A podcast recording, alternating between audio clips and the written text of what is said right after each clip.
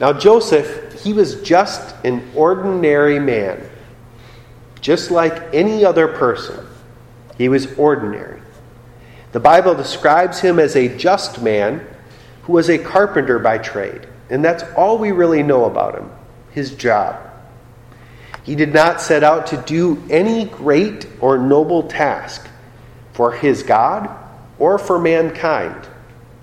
He just set out to be fair and just in his vocation as a carpenter. That was his job. Can you relate to this? When you think about some of the great preachers and people who have died for their faith, it's sometimes hard to relate to them, relate to their circumstances. But here we have Joseph. He was not a man who spent a lot of time studying God's word. He didn't proclaim God's word to anybody. We know that he was faithful in his attendance at temple worship, which would be like us being faithful in our attendance to church. But there was nothing really extraordinary about him. The people that saw him in town would not have said, "There's Joseph, one of the most uh, holy men I know. He spoke with great words of wisdom." Actually, the Bible doesn't even record him speaking any words at all.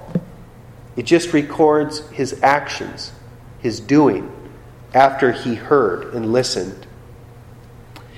And most of us here tonight are called into, not, you're not called to preach or teach. Most of us will not be pastors or deaconesses or missionaries. Most of us will have vocations or have vocations where God has placed us out in the world, out in the secular world, so to speak, just like Joseph's job. We're going to, you are going to be in a trade that is for the benefit of society, for society as a whole, just like Joseph was. His trade, his vocation, it was carpentry. What is your vocation? What are you setting out to do? What are you doing now? Another way that we can relate to Joseph is this guy had relationship issues. When we first encounter Joseph in the Gospel of Matthew, he is going through a very difficult situation. To make things worse, this is recorded for all time after he had this difficult relationship issue. We read, "Now the birth of Jesus Christ took place in this way. When his mother Mary had been betrothed to Joseph, before they came together, she was found to be with child from the Holy Spirit." Now we are reading this in hindsight. We know the whole story. But Joseph did not realize that the woman he was engaged to was God's chosen woman to bear Jesus for the sins of the whole world. All he knew was that his fiancée, and back then that's as good as married, all he knew is that his fiancée is pregnant. He believed, and for good reason, that she cheated on him. His future, as he planned it, it was ruined. Have you ever had somebody that you were in a relationship with hurt you? It's tough. I, I have, and it is tough. It hurts deeply, and it can keep you up at night. You can go sleepless, you can get sick. I've talked with lots of people, and I've talked to lots of people about my, my relationship issues. This was a major deal. We read that Mary's husband, Joseph, being a just man and unwilling to put her to shame, resolved to divorce her quietly. Joseph didn't know what else to do. He didn't want to start out his marriage with trust issues. And he didn't feel like he could trust Mary. But he loved her also, and he didn't want to shame her any more than she was already shamed. And she was shamed. You can guarantee that. Plus, knowing Joseph's own sinful issues, he wasn't ready to cast the first stone. According to law, Mary could have been stoned for being found pregnant. She was very fortunate, very blessed that God had her betrothed to Joseph, because because Joseph decided he did not wish that for this woman, his fiancée. For anyone that has had a broken relationship, you know how hard this must have been for him to walk away. But these are the things of life. Life is not perfect outside of Jesus. It has trials. And this was part of Joseph's life. He still had to go to work. He still had to make a living, even though he was going through these tough emotional things. For Joseph, Mary's pregnancy was a major trial. What kind of trials do you have in your life today? Those trials, whether it be papers, exams, work, bills, family issues, relationship issues, they can make us just want to quit and leave, just like Joseph had resolved to leave Mary. She, of course, wanted the relationship to continue. This was done to her. It, it, she received this child from the Holy Spirit, and she probably had fears that she was going to be all alone. We all have trials, just like Joseph. He decided that he was going to get a divorce and just be done and try to move on from all the headache and the heartache. But something happened. We all know what it was. And that something changed everything. But as he considered these things, behold, an angel of the Lord appeared to him in a dream, saying, Joseph, son of David, do not fear to take Mary as your wife, for that which is conceived in her is from the Holy Spirit.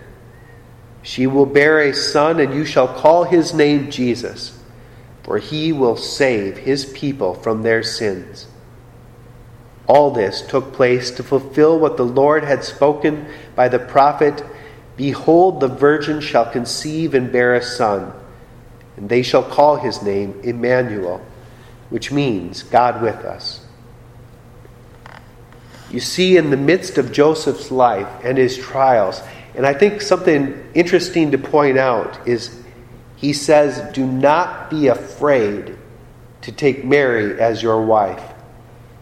You know, Mary, that shows Mary wanted to be married to him. But he was afraid. He was afraid about what others would think.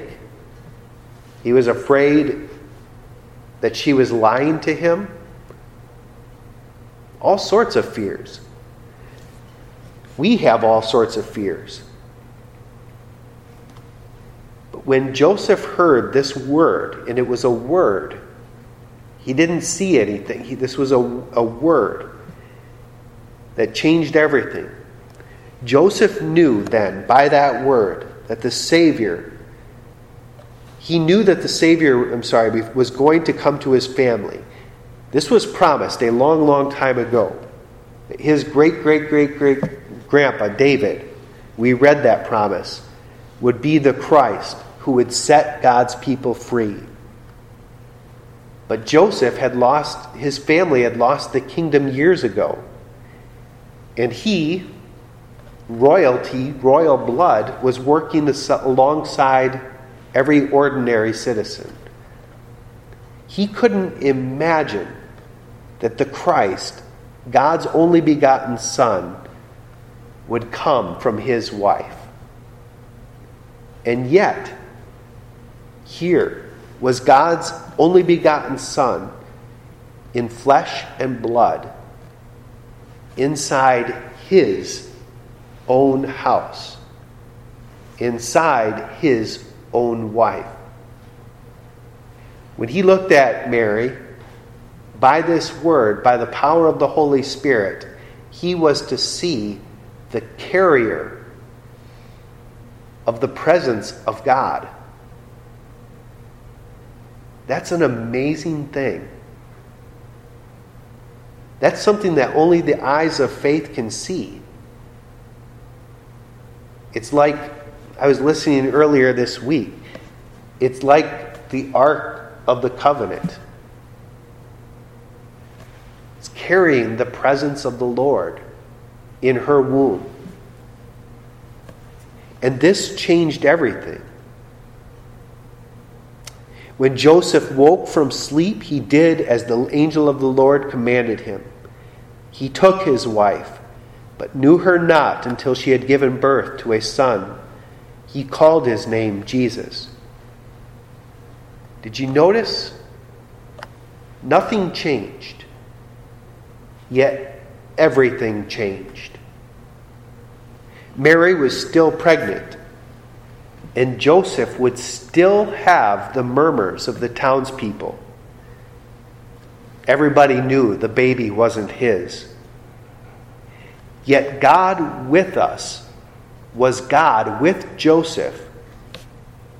And this gave him strength to carry on, to carry on with the wedding, to raise a boy that was God's gift for the entire world. God's word created faith, and this faith, it bore the fruit of action. God's word gave him strength.